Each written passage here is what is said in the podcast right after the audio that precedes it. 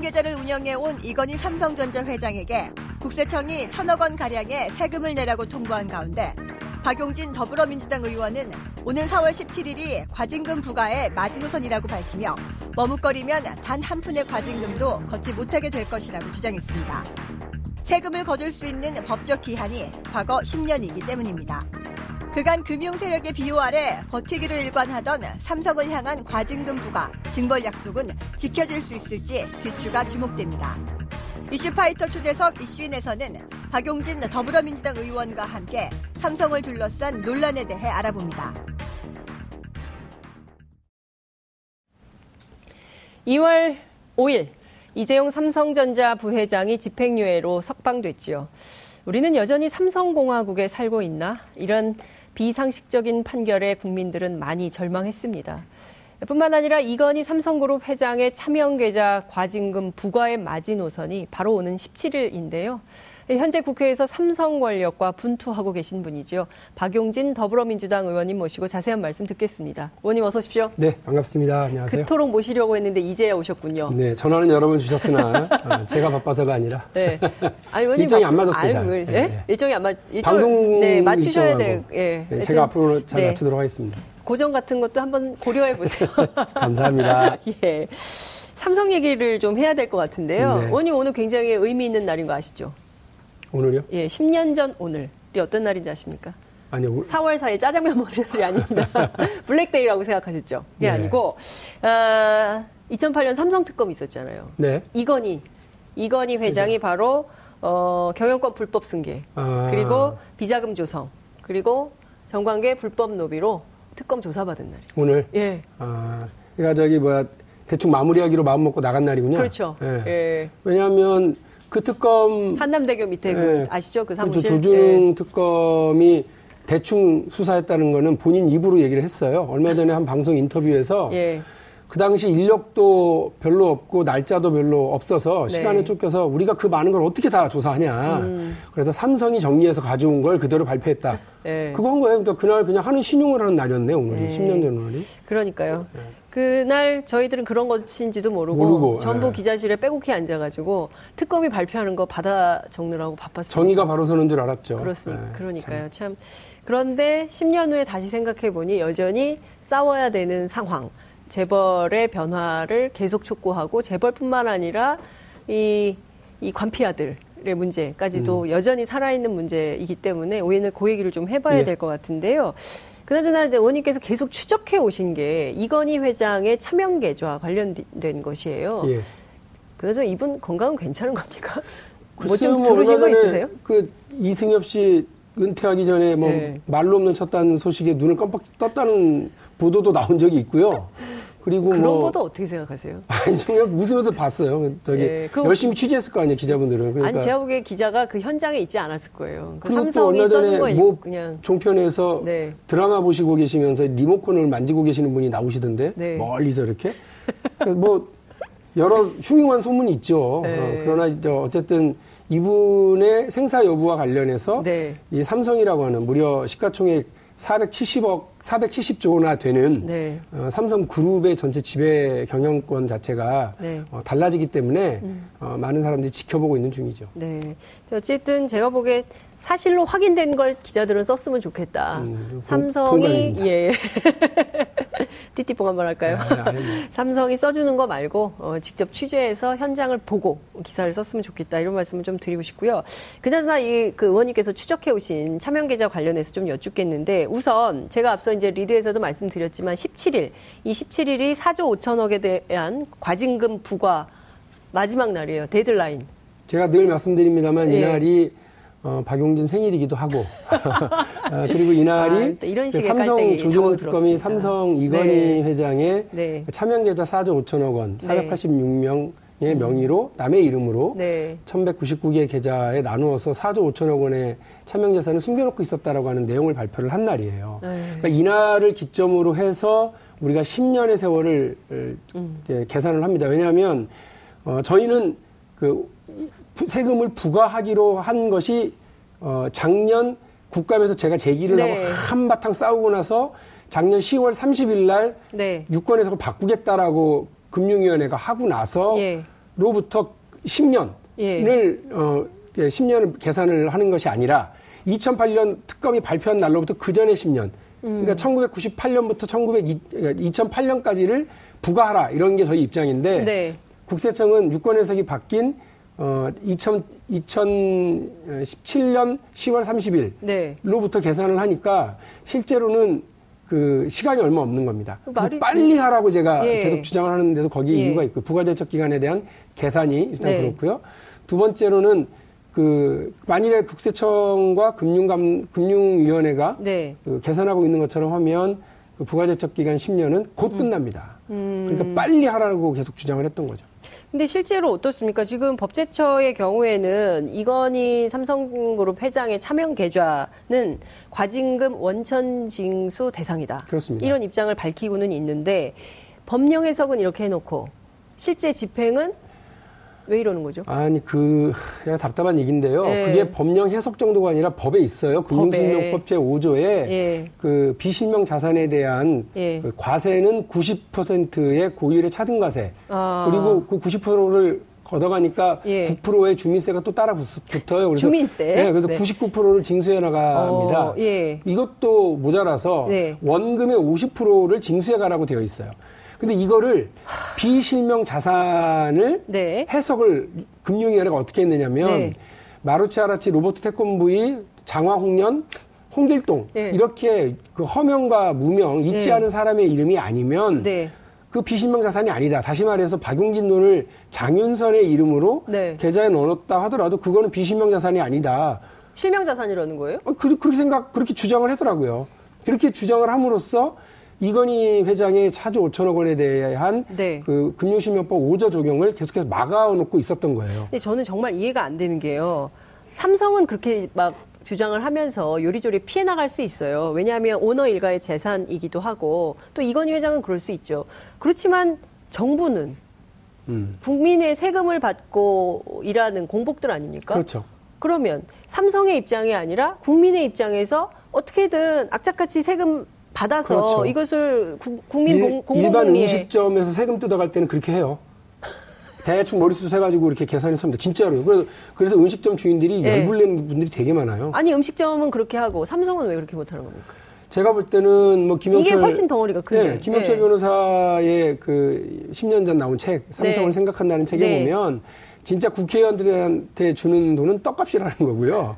실제로 그 기재부 관료들, 예. 경제 경제 담당 관료들과 국세청 예. 이쪽으로 가는 돈은 액수가 달랐다 이렇게 표현을 해요. 음. 그러니까 자기 재산 지키고 이렇게 하는 문제에 있어서는 삼성이 네. 더 적극적이었을 수 있고요. 음흠. 어쨌든 저는 뭐죠 뭐라고 제가 단정적으로 말씀을 못 드리겠습니다만 오늘 제가 그 말씀을 네. 이 모피아들의 음. 행태에 대해서 정권이 네. 바뀌었음에도 불구하고 하나도 변하고 있지 않은 모피아들의 행태에 대해서는 예. 어, 좀 고발을 좀 하려고 하고요. 예. 아까 말씀드린 것처럼 작년 10월 어, 16일 국정감사 첫 질의 첫 날, 네. 첫 질의를 통해서 이건희 삼성그룹 회장이 4조 5천억 원의 예. 이 차명재산에 대한 세금과 과징금 부과에 대해서 음. 질의를 했더니 못한다고 버텼단 말이에요. 네. 장화홍련 아니니까, 예. 홍길동 아니니까. 예. 그랬다가 그 두 주 만에 입장을 바꿔요. 음. 어, 입장을 바꿔서 세금은 걷겠다고 해놓고 이제 과징금은 못 걷겠다고 또 버텨요. 왜 그러는 거예요? 아, 그래서 모른다니까요. 저도 우리가 지금 이제 설명만 하는 거예요. 예. 제가 참. 어떻게 얘기 저도 그래도 여당이라고 이제 여기 앉아 있는데 네. 오죽하면 제가 그분들 앞에서 저 정부 정부 야 제가 집권 야당입니다. 어? 여러분들 앞에서 서면 네. 그러니까 금융 관료는 지금도 박근혜 박근혜 이명박 정부 때하고 똑같아요. 다를 거 없어요. 그대로 아, 좀 말씀드릴게요. 정말 그래서 과징금도 못 걷겠다고 무려 4개월이나 버텨서 시간 낭비 다 한 거예요. 그래서 이제 한 달 남긴 상태에서 2월 7일 날, 예. 그 자기들은 도저히 못 바꾼다고 얘기해가지고 법제처가 나서서 확인해보고 예. 박용진 말이 맞다고 한 겁니다. 2,000명이나 되는 고시를 보고 들어온 그 훌륭한 금융위원회, 금융감독원의 관료들이 네. 뻔히 있는 그 금융실명법 제5조에 대한 해석을 자기들 마음대로 해놓고 네. 그걸로 10년 세월 낭비한 것도 모자라서 정권 바뀌고도 이렇게 버티고 버티고 버텨서 시간을 다 허비해 버렸으니 제가 속이 터지고 어, 저는 집권 야당이라는 놀이, 소, 이야기를 하지 않을 수가 없죠. 금융 관련은 이명박 박근혜 때하고 똑같다. 네. 아마 지금 이 이슈파이터 시청하시는 모든 시청자분들께서 아니 그게 무슨 말인 것이야 라고들 아마 도대체 원인 그게 무슨 말씀이십니까? 이게 지금 정권 교체가 됐고 과거의 잘못된 적폐를 전 분야에서 적폐 청산 움직임이 있는데 그럼 금융계는 예외란 말이냐? 이런 질문이 가능해지는 겁니다. 얼마 전 뭐 방송에서 심층 보도를 한 적이 있는데요. 네. 모피아 그들은 누구냐 이렇게 네. 질문을 던지면서 시작을 했어요. 우리가 알고 있는 론스타 사태의 주역들, 보조, 보조 역할을 했었던 사람들이 지금 그러면 이 론스타 사태로 국부 유출이 되고 여러 문제점이 드러나고 있는 이 시점에 네. 그들은 과연 그 대가를 치르고 있는가? 그렇지 않습니다. 노동자들과 우리 국민들이 치른 대가, 그리고 또 앞으로도 국제소송에서 5조를 더 부담해야 될지도 모르는 이 황당한 네. 상황이 연출됐는데도 불구하고 그때 그 일을 결정하고 그 일을 도모했었던 모든 사람들, 모피아들은 여전히 무사하죠. 게다가 어, 이명박 박근혜 정부를 거치면서 네. 어, 이그 이건희 회장의 차명 주식 차명 재산에 대해서 이렇게 보호 조치를 해왔던 사람들이 그대로 있거나 네. 그대로 지금 금융위원회에 있거나 또 그들과 함께 괴를 하는 사람들이 있습니다. 음. 그래서 오죽하면 마피아보다 센 모피아라고 하겠습니까? 음. 어, 오죽하면 금융 관료들을 모피아라고 어, 이렇게 비판을 하면서 보겠습니까? 근데... 정권이 바뀌면 그 경제 뭐 저기 그뭐 군, 군도 개파가 바, 달, 바뀌고요. 네. 검찰은 특히나, 국정원도 특히나 이렇게 사람들이 우르르 바뀌는데 금융 관련들은 한 번도 그런 적이 없습니다. 아니 이게 사람의 문제가 아니라 이게 그 조직 내부 자체가 재벌은 어떤 이유에서든 비호해야 된다는 생각이 있지 않는 한 이게 그 누가 보더라도 박용진 의원의 주장이 맞다. 특히 법제처까지 나서서 이렇게 해줬으면 당연히 그 부과되는 세금 그리고 과징금도 다 거두어야 맞는데 그리고 이것은 일사천리로 진행돼야 맞는 거잖아요. 근데 그게 지금도 진행이 안 되기 때문에 이슈파이터에 와서 이 답답한 마음을 지금 박용진 의원께서 직접 전하고 계신 거거든요. 세금과 과징금은 법의 해석을 제가 바꿔놨기 때문에 네. 어 이제 걷기 시작합니다. 그래서 1차로 음. 네. 세금이 10년의 부가제척 기간이 그 거의 도래한 임박한 네. 것부터 1차로 부과를 했는데 예. 그것이 그것만 해도 천억입니다. 천억. 예. 삼성이 1차. 삼성이 삼성 아니, 아니요. 삼성뿐만이 아니라 예. 그 차명 계좌가 많았을 거 아니에요. 예, 예. 국세청이 밝힌 그 차명 계좌만 하더라도 9조 3천억 원입니다. 예. 그러면 금융감독원과 검찰이 따로 관리하거나 알고 있는 차명 계좌를 전부 다 국세청에 통보해줘가지고 걷어야 되는데 예. 그 일은 하고 있는지 모르겠습니다. 하여간 아이고. 뭐라도 지적을 하고 막 계속 몰아붙여야 네. 그 초등학교 2학년의 아이 그 말 안 듣는 아이 공부시키는 것처럼 너무 힘들어요. 무슨 일하, 일하기 싫어하는 황석 끌고 아들 생각나죠? 네, 둘째가 생각나서 일하기 네. 싫어하는 황석 끌고 반일 하는 것보다도 음. 어렵습니다 정말.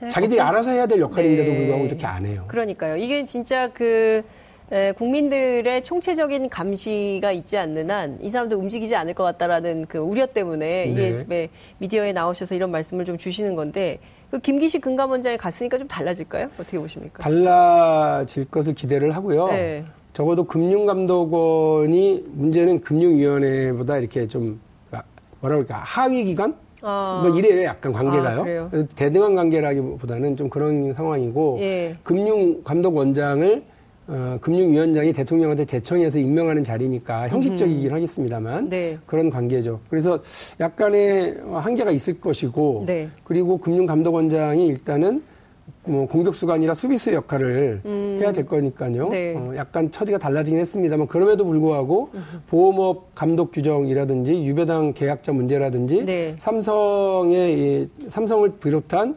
재벌들의 지배구조의 문제라든지 예. 예. 어, 이런 부분들을 좀 정리해 나가는 데 있어서는 예. 어, 훨씬 우리 문재인 정부와 보조를 잘 맞춰 나갈 수 있지 않을까 싶습니다. 아 그렇군요. 어쨌든 이제 이따가 뭐 김기식 원장에 대해서 뭐 또 얘기할 기회가 있으면 얘기를 하도록 하고요. 지금 말씀 주신 대로 그 이 일단 1천억 1차로 천억 원의 세금 네. 을 걷게 되는 거죠. 네. 그럼 2차로 또 얻습니까? 그렇습니다. 어, 계속 부과해 나갈 겁니다. 계속 부과. 예, 예. 그럼 이게 한 해에 천억, 삼성으로서는 엄청난 부담이라고 생각할 수도 있겠네요. 아, 내야 될 걸 내는데 뭐가 부담이에요? 그러니까 문제라니까요. 그러니까. 내야 될 세금을 안 내려고 꼼수 쓰고 불법 저지르고 과물, 관료들 뇌물로 예. 어, 뭐, 뭐, 이렇게 어? 로비하고 뭐 이런 일들을 대통령도, 대통령도 하고 있는 마당에. 마당에 그러니까 안 되는 거예요. 그러니까, 그러니까 음. 법이 있고 규칙이 있으면 지키면 되지. 네. 그거 지킨다고 삼성이 휘청휘청하거나 이러지 않습니다. 네. 문제는 삼성의 문제가 아니라 이렇게 4조 5천억 원, 그다음 네. 이번에 더 늘어나가지고 4천억 원이 더 늘어났어요. 네. 이 어마어마한 돈들을 꽁쳐놓고 예. 남의 이름으로 관리하면서 뭘 하려고 그러냐면 세금도 피해 나가고 예. 편법적으로 기업을 지배하고 편법적으로 이거를 상속하려고 그렇죠. 그러기 때문에 예. 이런 일들이 생겨나는 거거든요. 예. 그, 그 이런 일에 대해서 문제를 제기하고 철저히 감시하고 계속해서 음흠. 금융 관료들을 몰아붙인 결과가 네. 1차로 부과한 것만 음흠. 천억이라고 하고요. 앞으로 네. 계속 네. 하면 5천억에서 1조 정도는 거둘 거고 더 앞으로 더 드러나는 차명 계좌에 대해서는 다 예. 자동적으로 부과하게 되기 때문에 네. 적어도 박용진은 네. 어, 밥값은 했다. 아. 어, 그 말씀도 드리고 싶습니다. 아니 뭐 이런 식의 깔때기를. 아 어쩔 수 없어요. 그러니까 국회의원이 뭐 예. 놀고 먹는 사람이다라고 생각하는 분들 많은데 네. 열심히 일하는 아니, 사람들이 있어요. 그렇죠. 아이고 뭐 모든 국회의원들이 다 그런 것은 아닌데 전반적으로 특히 어, 뭐 4월 국회 시작했는데 본회의에 참석도 안 하고 뭐 이런 모습을 보면 국민들이 아 저분들이 정말 왜 어, 학업에 뜻이 없나, 뭐 열심히 일을 안 하나, 이런 뭐 생각을 하게 되죠. 이유야 있겠지만, 어쨌든 네. 그, 저, 열심히 일하는 국회의원들이 밥값하고 네. 또 그들이 나라를 바르게 세우는 데 역할을 하고 있다는 거는 네. 좀 알아주시면 감사하겠습니다. 예. 그나저나 의원님 지금 2008년이거든요. 그 말씀하신 그렇죠. 대로 그 김영철 변호사가 양심 고백을 시작한 게 2008년 2007년, 2007년 11월인가 2008년에 결과가 발표된 그렇죠. 거죠. 그래서 이제 특검을 하게 된 건데 그때만 하더라도 벌써 10년이에요. 그러면 보수 정권 10년 동안은 그냥 삼성이 요구하는 대로 어 그냥 눈을 감고 금융계가 아무것도 하지 않았다고 봐도 무방한 상황인 거네요. 그죠? 눈을 감은 정도가 아니라 오히려 그, 드러내놓고 예, 예, 예. 그 아주 적극적으로 했다고 저는 생각을 합니다. 음. 그래서 지금 파, 파헤치고 있는 것 중에 하나가 네. 국세청이 세금을 걷지 않은 이유가 4월, 그 2008년 4월 11일이요. 예. 아까 4월 17일 제 생일이자 특검이 조사를 발표한 날이라고 그랬잖아요. 네. 그러니까 한 4월 일주일... 17일 날 박용진 의원한테 선물 좀 보내야겠어요. 하도 생일을 강조하셔가지고. 아니, 그렇고요. 예. 그래서 예. 일주일 전쯤에 네. 광주의 남구 세무서에서 네. 그 광주 금융, 남구 예 갑자기 금융위원회에 질의를 해요. 예. 차명 계좌는 비실명 자산입니까? 그 여기에 어. 대한 금융위원회 저 이야기는 네. 아닙니다로 나갑니다.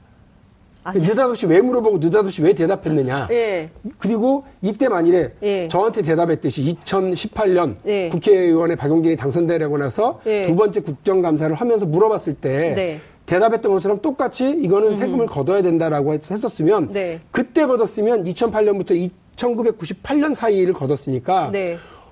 어마어마하게 걷는 거예요. 근데 지금은 2008년 9월부터 12월 사이에 다 빼나갔습니다. 네. 이, 그 이건희 회장이. 음. 그러니까 그 지금은 사실은 2018년부터 2008년 사이에 세금을 부과하겠습니다. 얘기하면 그건 뭐냐면 네. 하는 척 하는 거예요. 빈 깡통 계좌에다가 지금 깡통 과세를 하고 있는 거예요. 깡통 계좌에 깡통 과세 하는 거다. 그 눈 가림 하는 거네요. 눈 가리고 아웅하는 거예요. 네. 마치 그래놓고 국세청이 열심히 일한 것처럼 얘기하는데 그것도 네. 다 말도 안 되는 소리고요. 예. 그러니까 얼마나 한심하고 황당합니까? 네. 빈 깡통 계좌에다가 지금 부과하고 있는 거고 지금 날벼락 받은 건 누구냐면 그런 줄도 모르고 차명 계좌 예. 유지하고 있었다가 예. 이병 그 이, 이건희 회장처럼 다 빼나가지도 못한 네. 사람들만 지금 부과 당하고 있는 거거든요. 그것만 천억이에요. 그러면 4조 5천억 원에 네. 이 4조 5천억 원이 이게, 이게 형성되기 시작한 게 청, 그, 거의 2000년대, 2000년 초반, 네. 88년부터 2000년 초반에 많이 만들기 시작했거든요. 네. 그러니까 그러면 10년 동안 부과를 충분히 할 수 있잖아요. 음. 그럼 이 부분에 대해서 엄청나게 세금을 걷고 과징금을 걷었을 텐데 그렇게 못하고 그냥 하는 신용만 하고 있는 겁니다. 그러니까 누가 도와줬겠어요? 광주 남구서에서 왜 이거를 예, 왜, 왜 질문을 했고 예. 왜 그렇게 대답을 예. 했었는지가 퀘스천 마크를 지금 파헤치고 있는 중이고요. 예. 이때 전결로 처리했습니다. 과장 전결. 과장 전결. 이 중요한 사안을 예. 과장 전결로 했어요. 금융위원회. 그 과장이 지금 어디가 있는지 저는 어디가 압니다. 있어요? 아니 뭐 신상과 관련된 얘기니까. 예. 영전했을까요? 아 좋은 데 가 계십니다. 제가 아까 그랬잖아요. 모피아들은 좋은 데가 있다고 전부 다. 돈도 근데... 엄청 국회의원보다 많이 받습니다 월급도. 네. 아니 그러니까 뭐 국회의원보다 월급을 많이 받고 안 받는 게 문제가 아니라 그 공무원으로 들어와서 삼성의 직원처럼 본인들은 그렇게 얘기는 안 하죠. 그럼 뭐라고 얘기를 합니까? 원님께서 지금 계속 근데 제가 지금 얘기하는 건다 네. 팩트만 얘기하고 있는 겁니다. 네. 좀 이따 혹시 질문하시게 되면 보호 감독 규정에 대해서 네. 제가 말씀을 드리... 바로 네, 얘기, 네. 얘기 를 해야 될 것 같은데 네. 어쨌든 지금 제가 드리고 싶은 질문은 예컨대 지금 이런 질문을 계속 당신들은 삼성 직원이 아니지 않냐? 라고 의원님 질문하실 거 아니겠어요? 그 네. 금감원 관련자들, 금융위원회 관련자들 만났을 때. 바로 화를 내죠.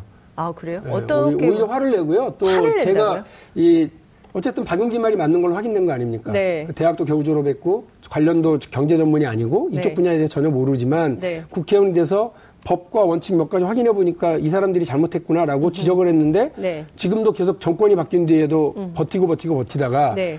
결국은 세금도 걷어야 되고 과징금도 걷어야 되는 걸 확인이 돼서 이제서 미적미적 움직이잖아요. 네. 그런데 그래서 그분들이 그럼 그 과정에서 국회에다 국회의원에게도 국회에게도 거짓말을 하거나 잘못 보고를 하거나 제, 자, 그 제대로 된 유권을 내리지 못한 것에 대해서 사과를 했느냐?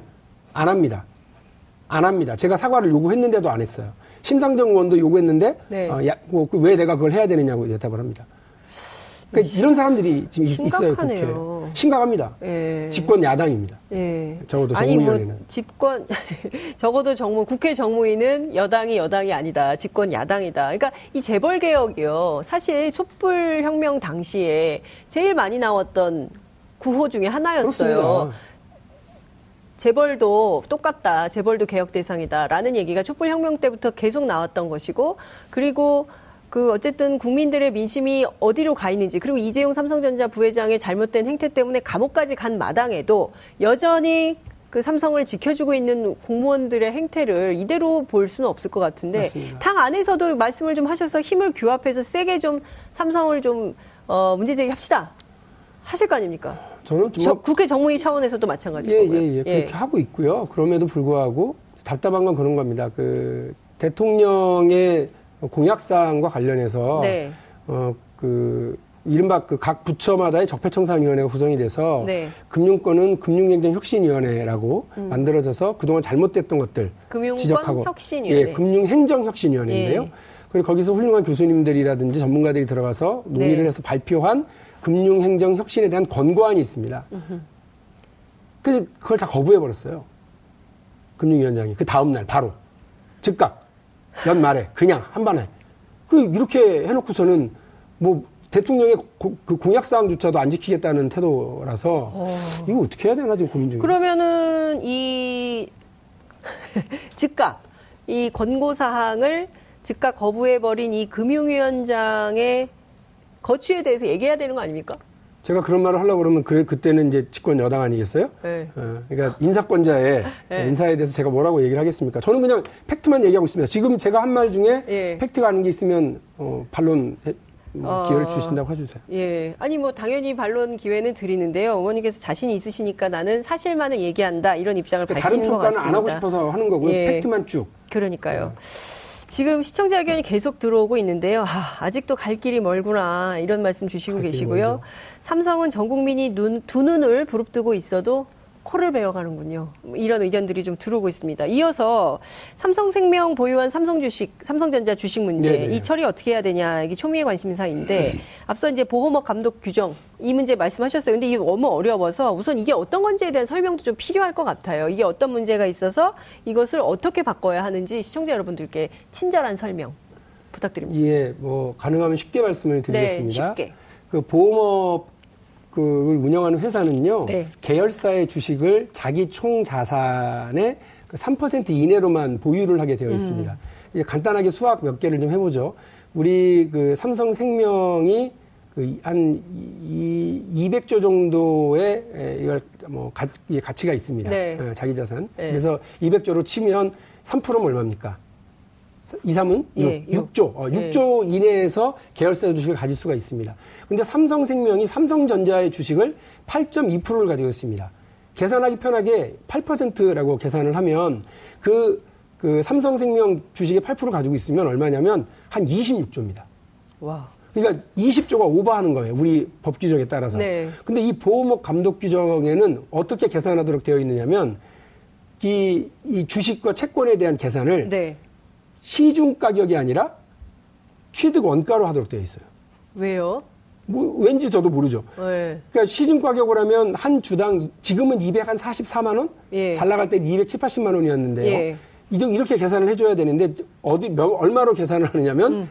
거금 5만 원, 네. 단돈 5만 원. 으로 음. 계산을 합니다. 그러니까 처음 삼성생명이 삼성전자의 네. 주식을 취득할 때 가격으로. 그러니까 음. 6조까지밖에 못 갖게 되어 있는데 전체 계산을 다시 해보면 한 5조 2천억 원밖에 음. 안 돼요. 그러니까 더 가질 수 있는 상황이 됩니다. 네. 이 보호목 감독 규정에 이 취득 원가로 예. 계산하도록 되어 있는 거를 다른 데도 좀 확인해 봤습니다. 해외에는 그렇게 하는 사례가 없습니다. 아. 주 드뭅니다. 그리고 그 우리만 있는 아주 독특한 삼성에게만 예, 우리, 우리나라, 건가요? 예, 우리나라에도 뭐 은행업이라든지 네. 증권업이라든지 다른 금융업권 있잖아요. 예. 여기에는 또 시중 가격으로 계산하도록 되어 있습니다. 근데 왜 여기만 보험업만 그래서 제가? 이거는 법으로 바꾸는 게 아니라 예. 금융위원장이 예. 최종구 금융위원장이 바꿀 수 있는 거 아니겠습니까? 그러네요. 그러니까 그렇게 바꾸세요. 규정이니까. 네, 그러니까 예. 뭐라고 그러냐면 아, 법으로 해주세요. 시장에 너무 혼란이 많이 옵니다. 법으로 오면 자유한국당이 반대해서 안, 안 되는지 뻔히 알면서 그렇게 얘기하더라고요. 야. 그래서 물어봤죠. 시중에 혼란이 뭡니까? 네. 그러니까 너무 많이 갑자기 주식을 팔아야 되면 네. 큰일 납니다. 문제가 생깁니다. 음. 그러면 그렇게 문제가 생기는 보험회사가 어디 어디입니까? 네. 두 군데입니다. 어딘가요? 삼성 화재와 삼성 생명 두 군데입니다. 결국은 이것이 그 금융 관료들은 뭐라고 얘기하든지 간에 네. 보호목 감독 규정이 하나만 보더라도요. 삼성생명이 삼성전자를 네. 지배하고 유지하는데 네. 아주 도움이 되는 그런 그 아주 작은 규정 하나를 바꿔줌으로써 이렇게 해주고 있고요. 네, 삼성전자는 제조회사고 제조업이고요. 여기는 금융회사잖아요. 네. 여기가 이렇게 같은 어. 이 범위로 묶여 있는 것도 웃기는 거 아닙한 바구니에 그렇게 담으면 정말 위험한, 위험한 거기 때문에 우리가 근삼분리 원칙도 예. 있고 여러 가지를 좀 얘기하거든요. 참, 하나 더 말씀드리면 예. 예. 삼성 예. 그 생명이 네. 주식을 삼성전자 주식을 살때 예. 그 누구 돈으로 샀겠습니까? 누구 돈으로 삽니까? 이건희 아닙니다. 네. 삼성생명 자산 아닙니다. 누굽니까? 계약자들 보험 계약자들이 우리가 저기 보험금 납입한 돈을 갖고 산 거예요. 여기 이 스탭들 가운데 그 삼성 보험 없는 분들이 없으실 거예요. 예. 예, 다 그러니까, 있죠. 예. 그러니까 얼마나 황당합니까? 우리 삼성 우리원 사태 때도 겪었잖아요. 황당한 일을. 예. 그래서 금 그 저기 금 국민연금을 제외한 네. 1대 주주가 삼성생명이고요. 네. 8.2%. 아. 2대 주주가 삼성물산입니다. 3, 3, 3위가 누구냐면 예. 이건이 3.66이거든요. 네. 그러니까 삼성물산을 열심히 잡아먹으려고 네. 어, 그렇게 그 정유라 음. 말똥 치워줘가면서 노비를 한 거고요. 그리고 네. 이 삼성 물산, 삼성생명과 예. 삼성 물산과 예. 가족 거를 합쳐, 합치면 대략 그게 한 15% 16%가 돼요. 음. 그러니까 이것만 가지고도 충분히 삼성전자를 장악하고 그 삼성전자를 가지고 삼성 그룹 전체를 장악할 수 있기 때문에 네. 뭐 이렇게 이렇게 하고 네. 있는 거죠. 그런데 이번에 보호목 감독 규정이 네. 어, 변경되거나 네. 혹은 아버지 이건희 회장이 예. 어, 사망하거나 하는 예. 일들이 벌어지면 또다시 엄청난 지배구조의 대혼란이 음, 벌어지기 때문에 내부에. 예, 예. 지금도 이 지배구, 그러니까 편법 지배구조와 편법 상속의 과정은 끝나지 않은 거고요. 아. 앞으로도 무슨 일을 저지를지 모릅니다. 그러니까 아.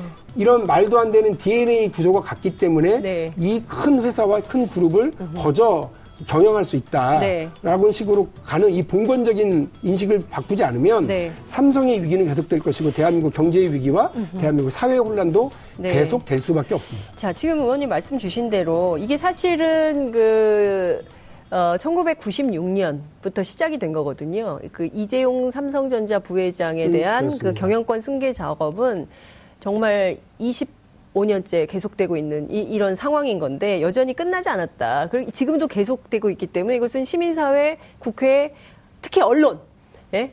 문자 보내고 같이 이렇게 할 게 아니라 감시해야 된다. 이제 이런 말씀을 주시는 겁니다. 시간이 좀 마무리를 해야 되는 상황이어서 노조 와해 문건만 간략하게 짚고 어, 다음 주에 또 나오시는 걸로. 네, 네. 제가 지금 삼성 설명, 전문 박용진. 설명드리려고 준비한 거는 거의 반도 예. 못하고 이제 가게 됐습니다만. 시간이 없어요. 예, 요 얘기만 마무리로 할게요. 지금 상황은 이런 것 같아요. 그러니까 지금 뭐 여러 방송사나 언론들이 네. 다시 되짓고 있는 삼성의 어떤 뭐 편법적인 문제, 탈법적인 문제, 불법적인 상황 네. 이런 것들은 이미 다 알고 있었던 겁니다. 음. 얘기를 안 했었을 뿐이에요. 맞아요. 이제 조금씩 언론이 용기를 내고 있고 시민사회가 조금씩 더한 발씩 나가고 있는 네. 중이거든요.